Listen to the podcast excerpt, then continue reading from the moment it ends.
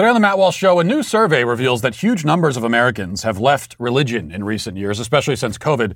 But that's not actually correct. Americans aren't leaving religion. They're going from one religion to a different one. I'll explain. Also, Ron DeSantis continues to lead the charge against wokeness in the school system, and airline CEOs try to explain why it's stupid to require masks on planes. Plus, a leading climate activist and quote unquote scientist calls for more censorship of climate denialism. And our daily cancellation. Kamala Harris is canceled, but perhaps not for the reasons you may think. All of that and more today on The Matt Walsh Show.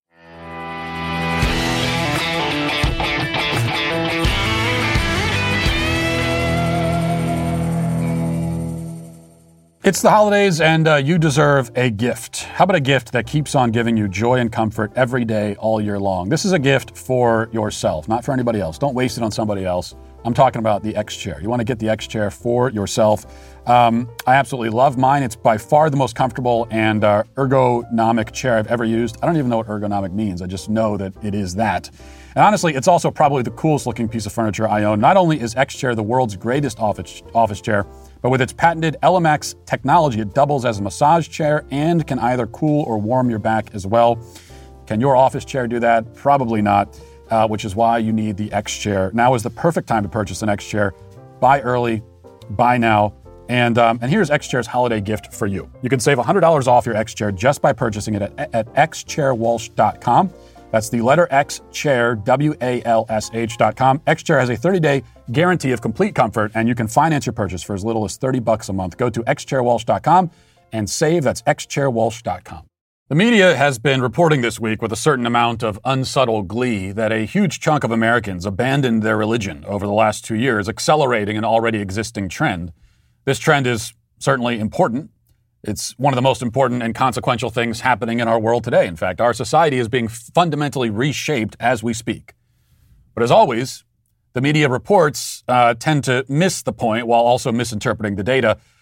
Th- there is a great religious shift taking place, but I, don't think it's accurate to say that all of these people are leaving religion necessarily. And I'll explain why. But first, let's take a look at the findings.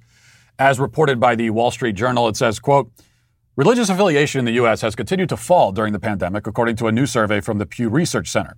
The percentage of Americans who identify as Christians now stands at 63%, down from 65% in 2019 and from 78, 78% in 2007. Meanwhile, 29% of Americans now identify as having no religion, up from 26% in 2019 and 16% in 2007 when Pew began tracking religious identity. Many places of worship closed during the pandemic, some voluntarily, others as a result of state and local social distancing rules. And in person church attendance is roughly 30 to 50% lower than it was before the pandemic. Um, estimates, estimates Barna Group, a research firm that studies faith in the U.S. Uh, uh, in the U.S., millions of Americans move to worshiping online, and questions linger about how many will come back to the in person worshiping. So let's pause for a moment to consider two points. First of all, these numbers are indeed truly horrifying if you are a member of a traditional religion. And if you agree with John Adams, who said that our political system was made only for a moral and religious people and is wholly inadequate to the government of any other. You know, if you do, then this should trouble you greatly. Dropping from 78% Christian to 63% in less than 15 years is cataclysmic. Even more so when you take a step back and consider the fuller picture. Polls of this kind conducted back, say, in the 1950s would have found that well over 90% of the country was Christian. Oh, that's almost everybody. Now we're, and certainly, you know, 90% Christian, and then the rest would be other religions. There'd be almost nobody who identified as non religious. Now we're on track as Christians to be a minority. And that will happen far sooner than you think. I would give it maybe until the middle of this decade, another five years perhaps. Of course, we're already a minority and have been for some time if you take into account that not every self identified Christian is really a Christian. That's the problem with a survey like this. You know, you're not going to find um, anyone who self identifies as non Christian and yet actually is Christian. That doesn't happen. The Christian religion is such that if you think you aren't in it, then you aren't. But just because you think you are in it doesn't mean you are. Case in point, Joe Biden, if he was contacted for this survey, uh, he would have said, Yeah, I'm Christian, but he rejects nearly every moral teaching of the Catholic Church and denies its moral authority, and yet would call himself Catholic and thus Christian. He's not. His claim is at best self delusion, but probably more likely a conscious lie. All of that to say, um, you know, let's not engage in self delusion ourselves and pretend that these kinds of survey findings aren't important or that the situation isn't really as bad as this makes it seem. It is that bad, and in fact, it's worse. We were once a Christian nation. We are no longer a Christian nation. Soon, we won't even be a, a majority Christian nation. And as our founders knew, this doesn't work. It, it's not working. The country doesn't work when it, when it is not anchored in the Christian faith. Another point church attendance is perhaps, as it says, 50% lower than it was two years ago. So ch- churches lost half, half of their congregations in the span of two years. And they're not coming back, okay? And this squares with my own anecdotal experience for what it's worth. Every church I've attended over the last year has been relatively sparse in attendance. I'm not sure I've seen a full church except on holidays since 2019. And even back then, it was somewhat rare to see a totally full church. Now you just never see them. Why? I mean, why have people abandoned going to church? Part of it, of course, is the decline in traditional religi- uh, religiosity, the decline in Christian affiliation generally, but the drop off for church attendance is far outpacing the drop in Christian affiliation.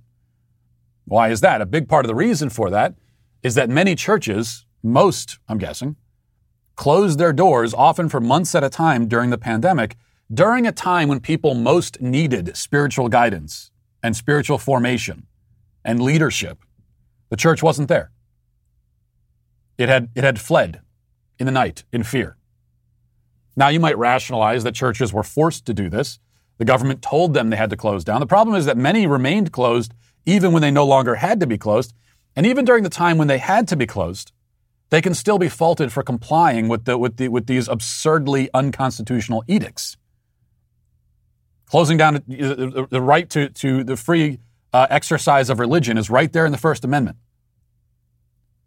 Governments coming in and shutting down churches indefinitely certainly flies in the face of that. So the government had no moral authority to shut down any churches, which means the churches had the moral authority to refuse and say, we're not shutting down. You can arrest us all. We're not shutting down. A few churches did that heroically, most did not.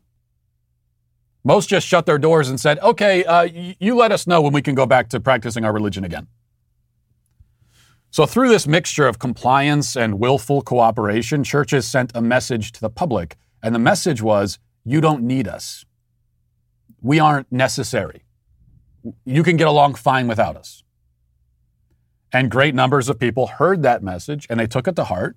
And now here we are. But there's another very important point to make about all this. But first, let's go back to the article for a minute. It says among the 29% who say they have no religion, 4% say they are theists and 5% agnostic. Most of those figures are unchanged since 2017. The percentage of Americans who identify as nothing in particular grew from 16% in 2017 to 20% this year. Though some who identify as nothing in particular may believe in God, uh, Mr. Smith said they are far less likely to pray or attend services than Americans who identify with a religious group. The share of Americans who pray daily fell to 45% in 2021 compared with 58% in 2007. It says the secularizing trends that have been evident for a long time show no signs of slowing and certainly no signs of reversing. Though Protestants remain the largest group, most of the drop in religious affiliation has come from their ranks. Some 40% of Americans now identify as Protestant, compared with 43% in 2019 and 52% in 2007. Okay, now to the important point. What we're witnessing is not really a decline in religion per se. At least not. Uh, at least the decline is not is not nearly as steep as those numbers make it seem. Because many of the non-religious people have not given up on religion or left religion. They have just, in fact, changed religions. This is a religious shift, not a drop. And to understand this, we have to take a step back, I think, and consider what we even mean when we say the word religion. What is a religion? Most dictionary definitions will tell you that a religion is, you know, a belief in some kind of supernatural entity with associated rituals and customs attached to that belief. And that is one form that religion takes, yes. Most of the ancient religions, uh, the traditional religions, take exactly that form. But I think I prefer a broader definition that helps to make sense of what we're seeing in our culture today. I would say that religion can be defined as simply a shared sense of transcendent meaning. And it has to be shared because religion, by definition, cannot be a totally individualized pursuit. If it is, then it's just a belief, not a religion. And then there has to be that sense of transcendence, or else it's not a religion, it's a social club. To be in a religion is to look towards something transcendent, something beyond ordinary physical experience, and to be standing alongside others who are looking in the same direction as you. Now, this means, again, that some of those self described Christians aren't really Christian at all, aren't really religious at all. Because when you go to some churches today, there is no sense of anything transcendent at all. Everything is earthbound. All of the focus is on earthly priorities and values. I mean, you can go to some so called churches today and not even see a cross anywhere in the building. Because the cross is transcendence. And in these churches, they don't want you looking to anything transcendent. And the people in those churches, they're not attending a church, they're attending a motivational seminar or maybe a book club. In fact, many Christian churches have taken great pains over the decades to deliberately turn away from the transcendent and the mystical and to make the church going experience far more sterile and sanitized in that way. Which is another reason why fewer people are going to church because you've removed the very thing that motivated them to come in the first place. But what about all those self described non religious people? Those allegedly non religious people? Well, a good portion of them are leftists. Not all, but a good portion. And leftism is a religion in itself. It may not have all of the same structured customs and traditions. Part of what defines it is its hostility to customs and traditions. Its tradition is to destroy tradition. Religious people of the past, you know, built statues and monuments members of the leftist religion tear down statues and monuments. But even so, it is a religion. And this becomes quite obvious when you consider critical race theory, the belief in inherited racial guilt, inherited racial persecution, uh, gender theory, the belief that people can be born in the wrong bodies, the belief that a man can be a man and yet somehow still in some way be a woman at the same time, all of the pronouns and the new gender labels and so on. None of this is scientific. It certainly isn't logical. There's no empirical basis to any of this. They cannot locate the source of white guilt or black victimization or uh, a man's womanhood anywhere on earth. This is their version of grasping for transcendent meaning. There's a reason why they hold that prefix trans in such high regard. They put it all the way at the top of the pyramid. Because that's really what they mean when they call a man a trans woman. They mean that he is a transcendent woman. His womanhood transcends physical boundaries, making him in many ways a more spectacular specimen of womanhood than a biological woman. That's how a man won Woman of the Year a few years ago.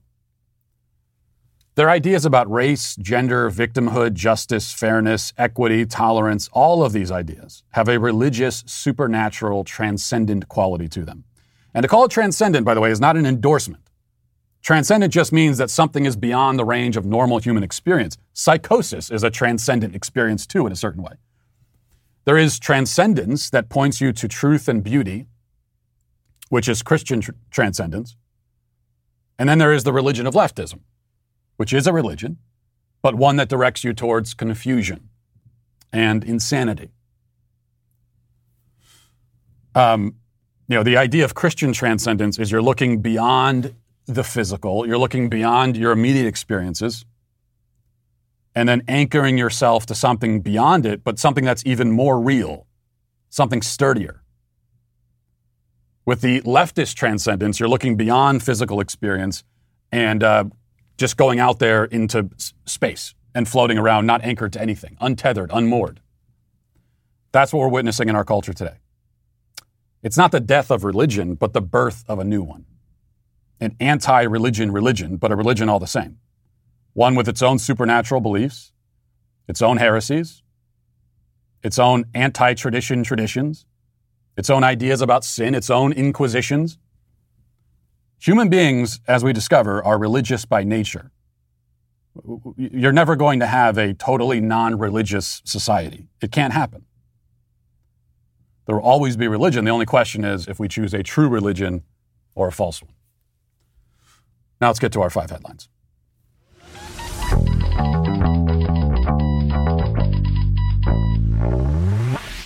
Well, I never had a uh, garage until recently with our most recent house, and uh, I've one, once you have one, then you discover that it's it is a, a, frequently traversed area in your house. In fact, garages are the most frequently accessed entry point for, for most homes.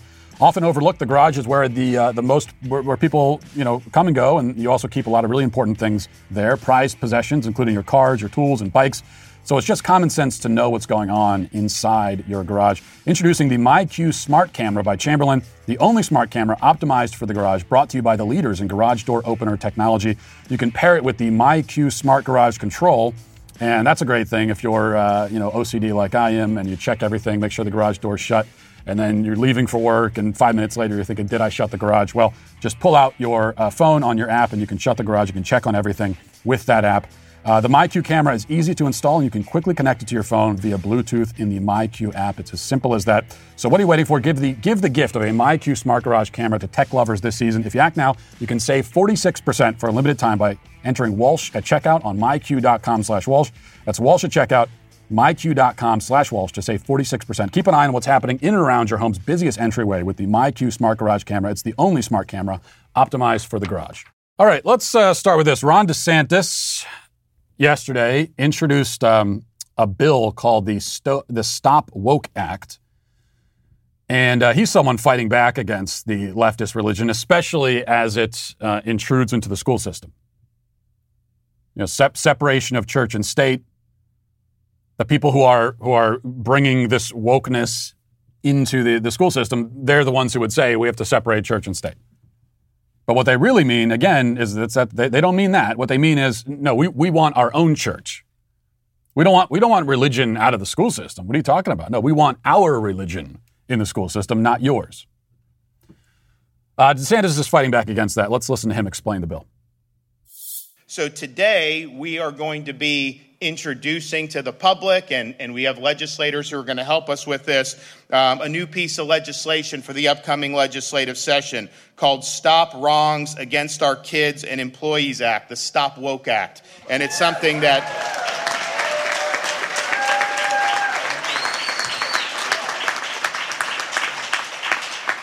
And this will do a number of things that are very important. One, it will put into statute uh, the Department of Education's prohibition on CRT in K through 12 schools. No taxpayer dollars should be used to teach our kids to hate our country or to hate each other.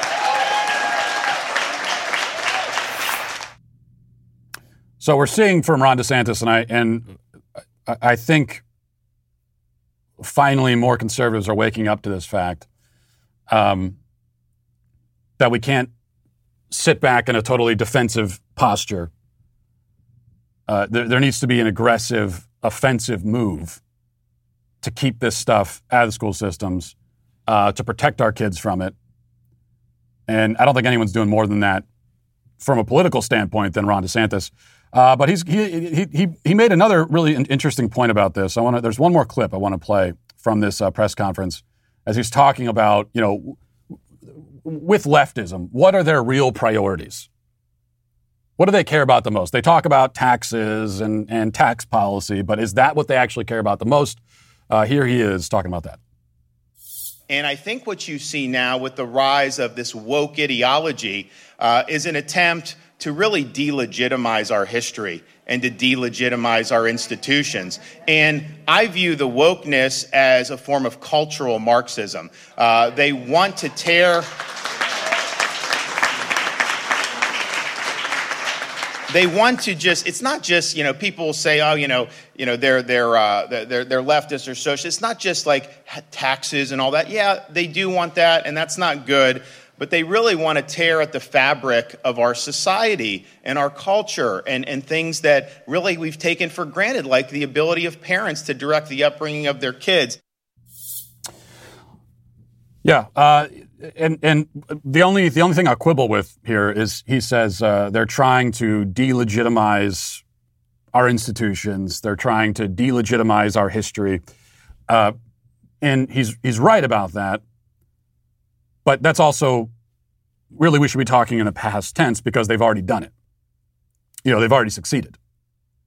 They have taken over the institutions, they have delegitimized our history. They've gone through at will and torn down the statues and monuments. And more importantly, they've they have managed to reshape the way that especially our kids view their own history. And now many kids today see American history not as something to be proud of, but as something that's a, a source of great shame and guilt. Something that we cannot, it's offensive to celebrate it. So the point is, this has already happened. And uh, it's, it's important for us to realize that and acknowledge it, not so that we can fall into despair and say, oh, woe is me, we're beat. But we have to understand that this is not, that's why I say we're going on the offensive. It's, it's too late for to take a defensive posture. It's too late to say, oh, we have to, uh, we have to defend, we have to defend our, our institutions. It's too late for that. They, they, ha- they have the institutions. We can't defend them. Now it's a matter of taking them back. So even if we wanted to, I think conservatives for decades took a defensive posture while the left was on the offense. And we saw what happened. They won. Um, and now it's too late to be defensive. The fort has been taken. Now we're on the outside and we have to take it back. And so I see this not as a defensive move, but uh, an offensive move, and that's exactly what we need. Okay, next from the uh, Daily Wire, it says the CEOs of two of America's largest airlines said this week that they do not believe that the Biden administration's continued mask mandate requiring travelers to wear masks while flying serves much benefit, considering the fact that airplanes have advanced filtration systems that remove nearly all airborne contamination from the cabin. The comments from American Airlines CEO Doug Parker and Southwest Airlines CEO Greg uh, Gary Kelly came on Wednesday during a Senate committee hearing on the financial support the industry received during the pandemic. CNN reported both Kelly and Parker, who each have announced plans to retire as CEOs in the coming months, mentioned that high grade HEPA air filters on planes capture virtually all airborne contamination, and air quality is helped by how frequently cabin air is exchanged with fresh air from outside the cabin. Kelly said, quote, I think the case is very strong that masks don't add much, if anything, in the air cabin environment. It is very safe and very high quality compared to any other indoor setting. Uh, Parker agreed, saying, I concur, an, air, an aircraft is the safest place you can be. Parker added, It's true, all of our aircraft, they all have the same HEPA filters and airflow. So, what, what does that mean? It means that the, despite common misperceptions about airplanes, because you kind of think of it as you're stuck in this metal tube with a hundred other people in close proximity, you're all packed in there like sardines, breathing each other's air. Uh, that's not the case at all because you're 35,000 feet in the air and they're filtering and cleaning that air aggressively much more than any other indoor environment. And then you've got the air from the outside that's filtered in, which is 35,000 feet in the air. So it's very clean. Um, so you've got this really clean air on airplanes, actually. By putting the masks on, now you're, you're breathing your own air back in. So you, you could argue that um, you're getting dirtier air than you would otherwise if you just didn't have the mask on. You could argue that. It would seem that these airline CEOs are arguing that. Uh, there's, it would seem, they're arguing what what they are saying. Just to be clear to YouTube, what what these airline CEOs are saying is that the well, the masks are basically pointless on the airplane. But um, we are being conditioned to do things that don't make sense. As we know, as we've talked about for months, this is about power. We are conditioned to do things that don't make sense for reasons that nobody can explain, simply because we're told to do them. And nowhere is that more obvious and pronounced than on an airplane. Where you're sitting there, and this has also, by the way, completely changed the employee customer relationship in a lot of different ways, and none of them good ways. Because now flight attendants, in the past, a flight attendant is, uh, is, is there to, you're the customer, you're paying a lot of money to be on that plane and, um, and in the past, the flight attendant is there, is, is there to serve you and to help you. It's a flight attendant. They are there to attend to you. That's why they're there in the past. And now they've become these kind of hectoring, browbeating authority figures. If you've been on a plane at any point in the last two years, you know this. This is the main thing that flight attendants do now. This is their primary occupation is mask enforcement. And so they're walking through And some flight attendants are more relaxed about it than others. In my experience, most are not relaxed. And they're just walking through and they're enforced and they're yelling at you about masks. That's that's primarily what they're doing. And they're even keeping track, you know, they're like they have a stopwatch out basically. Because you, you could turn you could pull the mask down to eat, but they want to make sure that it's not down for I saw someone get yelled at for that uh, in my last flight. The guy pulled his mask down, was eating, but you're supposed to pull the mask back up in between bites. And he actually got yelled at about that. I've been yelled at because, uh, you know, originally I had made the mistake, the awful transgression of um, when it was time to eat. You know, I would just take, I took the mask off completely so that I could enjoy my meal without this chin, with, without a pointless chin strap on. And I was told, no, you can't take it off completely. You have to just pull it down. It has to be right over the chin. That to keep other people safe from your chin fumes or something. I don't know. Um, and that's what that's what flight attendants do now. They they have become these authority figures. And so the whole experience now of flying is just you go through TSA, you're treated like a suspected criminal, like a terrorist, just because you want to get on a flight. They could pat you down, send you through, all this kind of, they're yelling at you through. And then you get on the plane and uh, you're treated like a, a biological hazard. And this whole time you are paying exorbitant amounts of money for this experience to get treated like dirt and filth. And all of this is in service, at least when it comes to the masks, it's in service of something that doesn't make really any sense, or at least nobody can explain. A big thing on uh, on the planes also is, and they're very strict about this, in my experience. Uh, you, you, if you have the, your nose peeking out over the mask, that's inappropriate. That's a that is not the appropriate way to way to wear a mask, and they'll let you know. I mean, why does it matter? Nobody can explain that. Like at worst, if I have my mask on and my nose is peeking out, so I so I can breathe, God forbid. At worst, I, I have what put myself in danger? Is there much of a risk that through the air I'm breathing out of my nose, I'm going to infect somebody else? Especially if they're wearing their mask properly? What are the chances of that statistically? That I could infect somebody else with just through the, na- the, the air through my nostrils? Not saying it's impossible. What are the chances? So there's no one can explain that either. But this is part of the conditioning. Can't explain it. Doesn't make a lot of sense. But do it anyway. And you see, this is the this is not supposed to be the relationship between a customer and employee. This is also not supposed to be the relationship between a citizen and a government. You know what this is? This is the relationship between a young child and his parents. That's the relationship when you've got with very young children, they don't understand anything, nothing makes sense to them.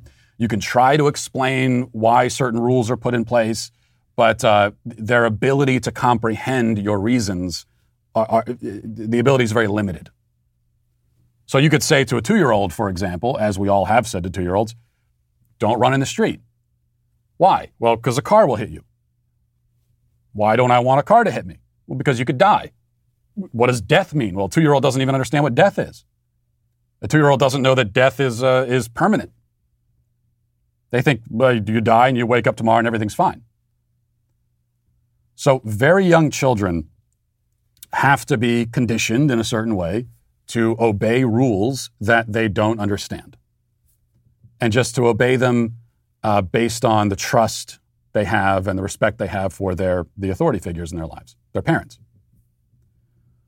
But even even even the, the, the parent child relationship, even that relationship is supposed to evolve and mature over time as the kids grow a little bit older and they can understand the reasons for these rules and you start explaining it to them because it's important that they know the reasons. So it's not even that that we are being treated like children generally. It's we're being treated like toddlers. Our relationship now with the employees on an airplane or the government is that between is like that between a parent and like a two year old. We're not going to explain it to you. Nobody can explain it, but do it anyway. All right, now uh, we go to Michael Mann, who's a climate activist who pretends to be a scientist and uh, who has blocked me on Twitter, by the way, I just discovered, and very torn up about that. He was on TV explaining why climate denialism is dangerous and uh, must be censored. There's not enough censorship in the world today, and he wants more of it. Let's listen.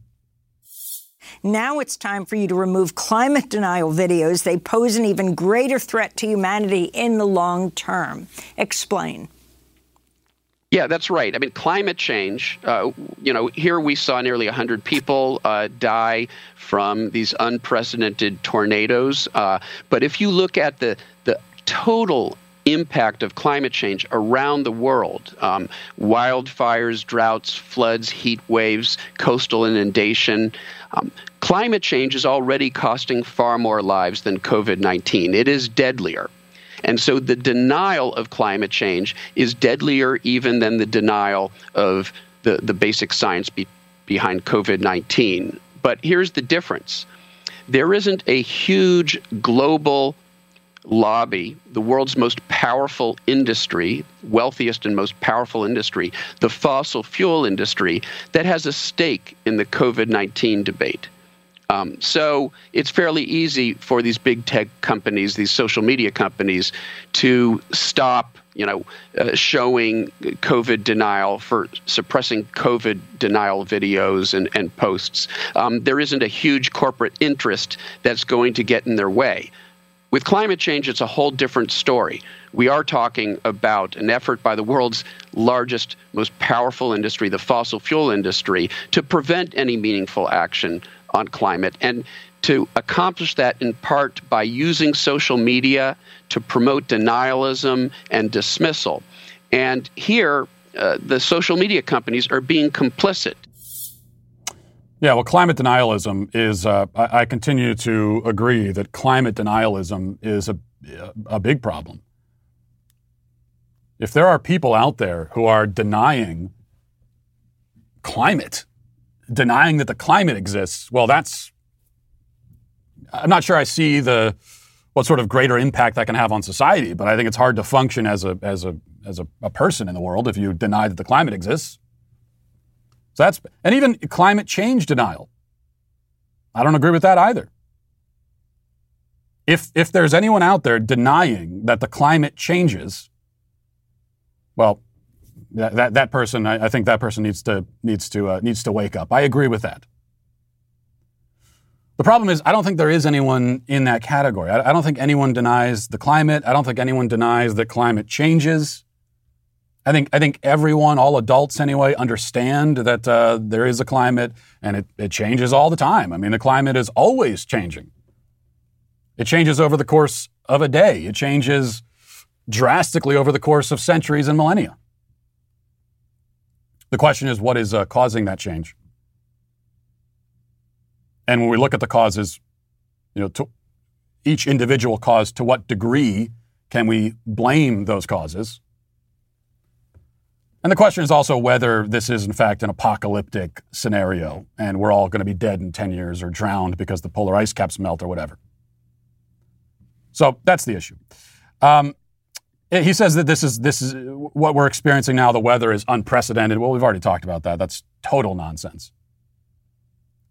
It, that, that's a claim that, you, that we actually know is not true. Take the tornado, for example. We know that 100 years ago, because there are records, we know that 100 years ago there were, there were worse tornadoes, more people dying from tornadoes. Even though, again, there were fewer people. The, the, the population was less dense in more ways than one, by the way. And yet more people died. But it's also to, to make this kind of statement, to call it unprecedented, and he means it, he means in history. There's just no way to support that. We know it's not true because we have on record worse storms. Um, but even if we didn't have that on record, The mass, the vast majority of of uh, you know of the Earth's history, we don't have reliable records for individual weather events. As I said a few days ago, who who knows what the tornado situation was in the continental U.S. 500 years ago? There was nobody around to keep records. There were people around, but they weren't keeping records. Not that we can rely on anyway. So you can't possibly say that. And then, as, in, as far as, uh, of course, more censorship, shutting down dissent, this is not science. And it can be hard to, you know, that's something we have to keep in mind. It can be, it can be easy to, to forget because we're so used to this now, especially over the last two years. People who pretend to be scientific authorities um, treating those who disagree with them as uh, terrorists, as a danger, a threat. But that's how you know someone's not a real scientist. I don't know anything about this guy, but I feel comfortable putting sarcastic air quotes around scientist for him because scientists don't do that. Part of the scientific process, dissent, disagreement, is an essential part of the scientific process. So, anyone who says this is um, the official scientific stance on this particular issue, and you're not allowed to have a different position, anyone who says that by definition is not a scientist. All right, moving on. It may actually come as a surprise to some people to learn that members of Congress are not banned from trading stocks while they are in office. Now, it seems clear that they should be, given the power that they have over the economy and uh, over the stock market, to be able to profit in that way just breeds corruption. But uh, they're not banned. Is there any good reason why members of Congress should be allowed to trade stocks personally, individually, while they're in Congress? Well, Nancy Pelosi was asked about this yesterday from the only reporter who ever asks uh, real questions. And let's find out if there is a good reason. Let's, let's find out. Um, Madam Speaker, uh, Insider just completed a five-month investigation finding that 49 members of Congress and 182 senior congressional staffers have violated the Stock Act, um, the insider trading law. I'm wondering if you have any reaction to that, and secondly, should members of Congress and their spouses be banned from trading individual stocks while serving in Congress? No, I don't know to the second one. Um, any, uh, we have a responsibility to report in the stock on the stock, but I don't. I'm not familiar with that five month review. But if uh, people aren't reporting, they should be. Why yeah. Because this is a free market, and people, we're a free market economy. They should be able to participate in that. Oh, now she cares about the free market. When's the last time you heard Nancy Pelosi even say the the phrase free market? I think it's the first time I've heard it. It sounds odd coming out of her mouth. Everything sounds odd coming out of her mouth. Um, but especially that. Well, this is a free market. People should be free to participate. Oh, really, Nancy? Interesting that you feel that way now. When it comes to politicians profiting, uh, that's when we care about the free market, not for any other reason. Great. Makes a lot of sense. Okay, let's get now to the comment section.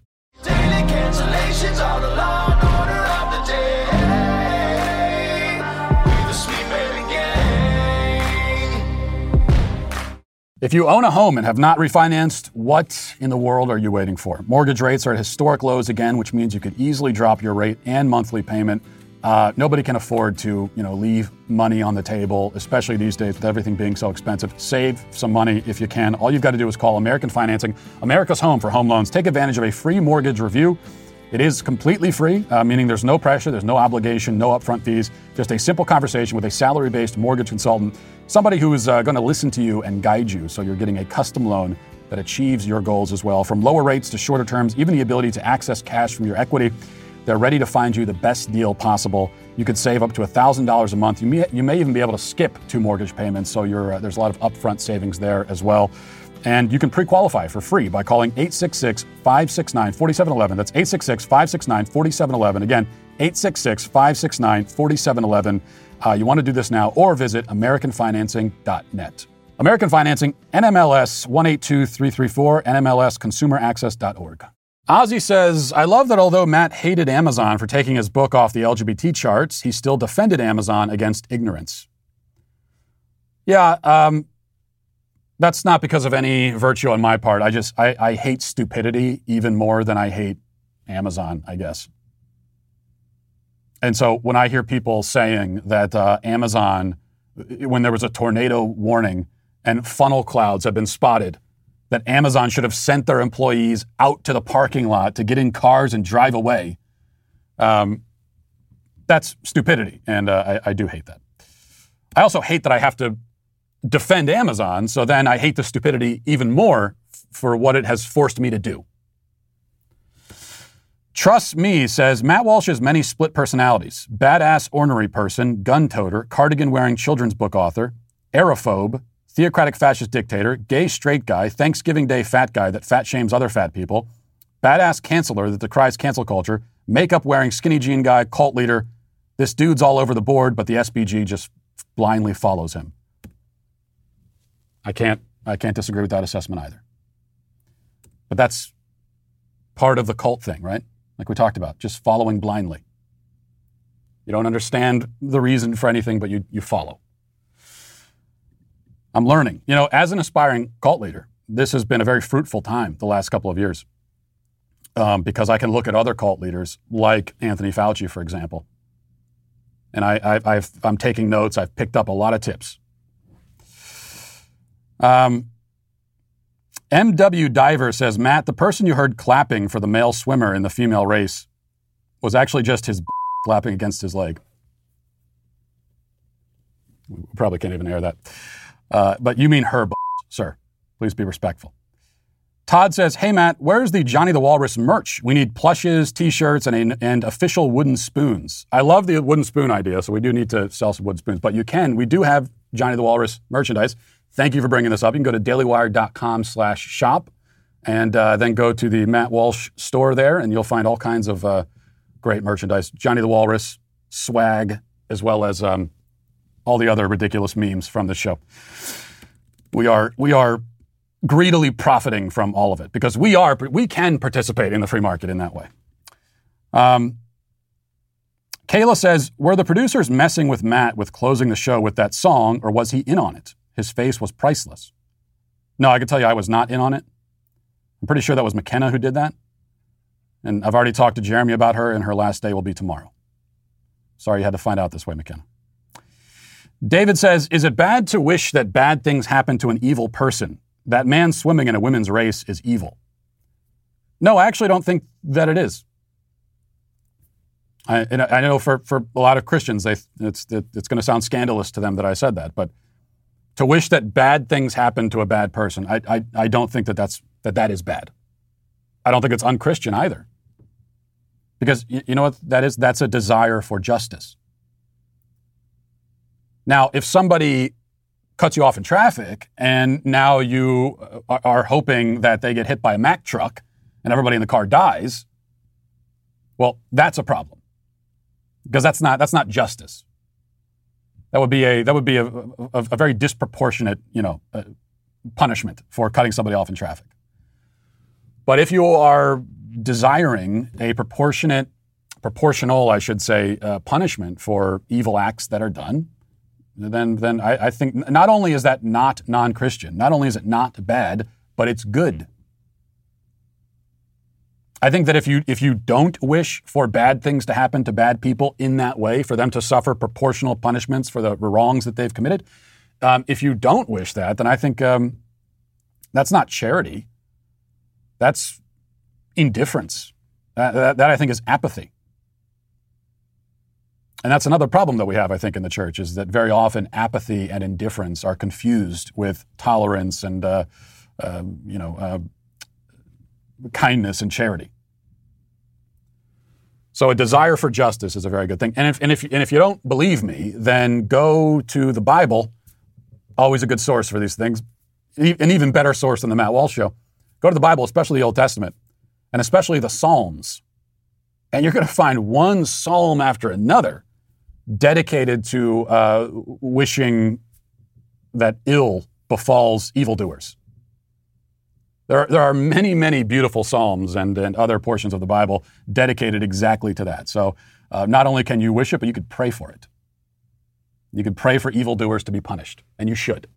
The Daily Wire was first in the nation to sue the Biden administration for their unconstitutional mandate, and we're getting closer to a million signatures on our do not comply petition every single day. Why? Well, because people are realizing that if you don't actively fight back uh, against this and fight for our freedom, the government will take it. We have a goal of reaching 1 million signatures, which uh, would provide a major boost to our legal challenge. We're almost there. We're at over 875,000 signatures right now. So go to dailywire.com slash do not comply and get your name on that petition. Also, I'm very excited to announce a new series exclusive to Daily Wire. If you've uh, ever wanted to be a fly on the wall for some of uh, Ben Shapiro behind the scenes, then you're going to love this. In the premiere episode, Jordan Peterson joins Ben for coffee while he's visiting Nashville, and they catch up on their private lives and trade big ideas. Great conversation, and um, and uh, the cameras are rolling the entire time. Here's a quick teaser.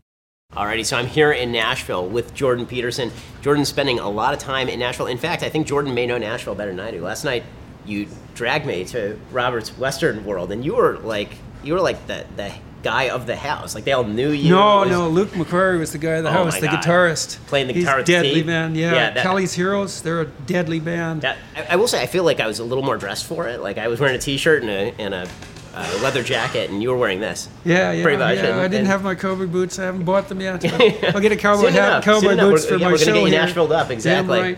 It was really fun being there with you. Oh yeah, no, that that was awesome. You're and, a classically trained violinist. Uh, I am. Yeah, I am. And, and you like the music. Oh uh, yeah, no, I love that stuff. I mean, if you're a good musician, you're a good musician. Those yeah, guys no know how kidding. To play. That's they right. really know how to play. Yeah. Sunday special is a lot more formal. I mean, I'm coming in with with questions, and it's it's much less of kind of a discussion between the two of us, and it's much more of kind of just me probing and, and Jordan's ideas. But this is much more like how we talk normally. I mean, Jordan, you called me. We talked on the phone like a month ago, and this was basically the same conversation, mm-hmm. right? This is how we talk when different topics, but yeah, different topics. but I mean, like this is this is how we talk when the cameras aren't on us. People really love being in on those conversations. I, yeah, no, I, I think that the, the fact that people are going to kind of get the the, the kind of the, the fly on the wall view of, yeah. of these kind of conversations is pretty awesome. So you'll be able to see clips of my conversation with Jordan here at the coffee shop on YouTube. But if you want to see the whole conversation, which really is the way you should see it, you need to head on over to dailywire.com or check us out on the Daily Wire app. You'll be able to see the whole thing there, and it's, it's pretty fantastic. Well, Ben's conversation with Jordan Peterson drops tomorrow and will be available only at dailywire.com. So if you're not a member yet, now is the perfect time to sign up. Head to dailywire.com slash subscribe to sign up today. Again, that's dailywire.com slash subscribe to sign up today so you can watch this show and uh, many other great pieces of content as well. Now let's get to our daily cancellation. So today I'm afraid that we must cancel Vice President Kamala Harris for, I am told, the third time. I confess that I'm reluctant to issue this cancellation today, especially after Jen Psaki just yesterday raised the issue of greedy meat conglomerates. As she explained, big meat is responsible for much of the inflation that we're seeing at the grocery store. And Joe Biden, fortunately, has Kamala Harris to tackle that problem, which is good because we know that she can handle big meat. But even so, despite how useful she might be, I have to cancel her. And I'm canceling her for this speech, which she gave during a holiday fundraiser for the DNC. It's extremely shocking, objectionable, but uh, take a listen. We must make it clear Democrats stand for workers' rights. We stand for women's rights, and we believe that the right of a woman to make a decision about her own body is non negotiable. non negotiable.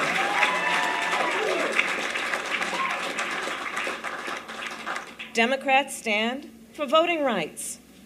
And we are fighting, and we will continue to fight to pass the Freedom to Vote Act and the John Lewis Voting Rights Advancement Act.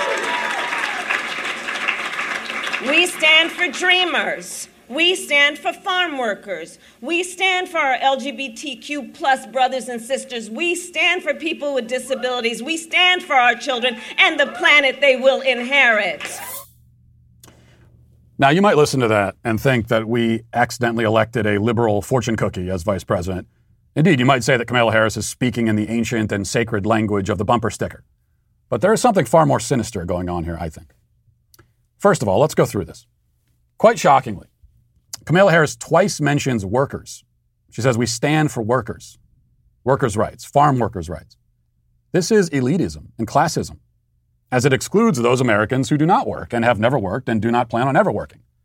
This is the Democrat Party's most loyal and important constituency. And Kamala Harris has, has simply erased them from existence in this speech.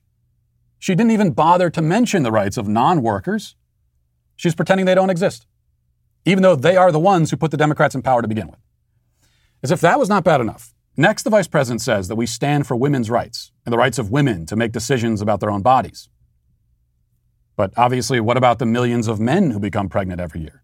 Do they not have rights over their bodies? Should we force all of these distinguished pregnant, pregnant gentlemen in the country to remain pregnant against their will? Apparently, a man's uterus is public property, according to the vice president. To make matters worse, Kamala Harris talks about our LGBTQ plus brothers and sisters. Now, we're going to try to leave aside the fact that the full initialism is LGBTQQIP2SAA. Now, I know that may sound like the kind of random assortment of letters and numbers that you might use as a password for your Gmail account and then immediately forget the next time you have to sign in, but it's not. That is indeed the full acronym. And yet, Harris waves away the QIP2SAA members of the community and expects them to make do with, oh, you're the plus. All of those unique and distinct and vibrant identities have been reduced to a mere plus sign by Kamala Harris. The P's, pansexuals, the two S's, two spirits, the AAs, Alcoholics Anonymous, all of these marginalized people have been further marginalized by this exclusion. Remember something silence is violence. And if that was not bad enough, she actually has the gall to speak of LGBTQ brothers and sisters. This kind of gendered language has no place in a progressive society. Sure, some members of the community may identify with the binary concepts of brother and sister, but many exist outside of that framework entirely. The more gender neutral and thus inclusive phrase would have been LGBTQIP2SAA siblings, or even better, LGBTQIP2SAA individuals of indeterminate gender, gender with whom we share a common affection traditionally associated with the sibling relationship. Is that so hard to say? Well, yeah, it was a little bit hard to say, actually. Finally, in her most appalling act of rhetorical brutality, she actually says, she actually says, we stand for people with disabilities. We stand? Well, there are some members of the disabled community who cannot stand. In fact, we stand is ableist and exclusionary language. We do not all stand. We cannot all stand. And there are those who can, who can theoretically stand and even walk, but rarely choose to, like Brian Stelter, for example. All of these people are valid and their experiences are valid. Yet Kamala Harris deliberately chooses language which fails to legitimize their lived experiences. She may have thought she was being inspiring in her speech, but she used words that were heteronormative, ableist, racist, sexist, transphobic, homophobic, elitist, classist, discriminatory, prejudiced, bigoted, hateful, and traumatizing. And I didn't even mention the fact that the word dreamers was used uh, and, and has the effect of otherizing those who identify as insomniacs. Literally every phrase she uttered was problematic. It's difficult to describe the full emotional toll that her words have taken on the most marginalized and vulnerable members of our society. I don't know if they'll ever recover. Kamala Harris should be ashamed. And that is why today she is canceled for the third time. That'll do it for us today. Thanks for watching. Thanks for listening. Have a great day. Godspeed.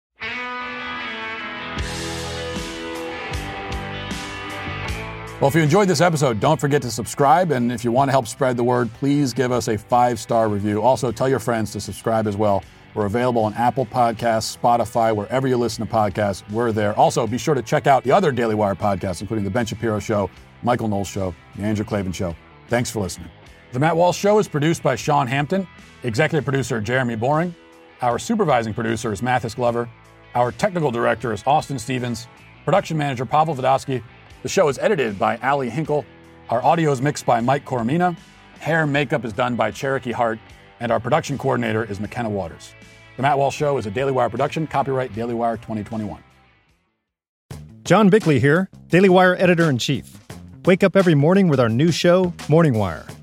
On today's episode, a new federal indictment further undermines the Steele dossier, the UN Climate Summit raises serious human rights questions, and Elon Musk makes more headlines. Join us and get the facts first on the news you need to know with our show, Morning Wire.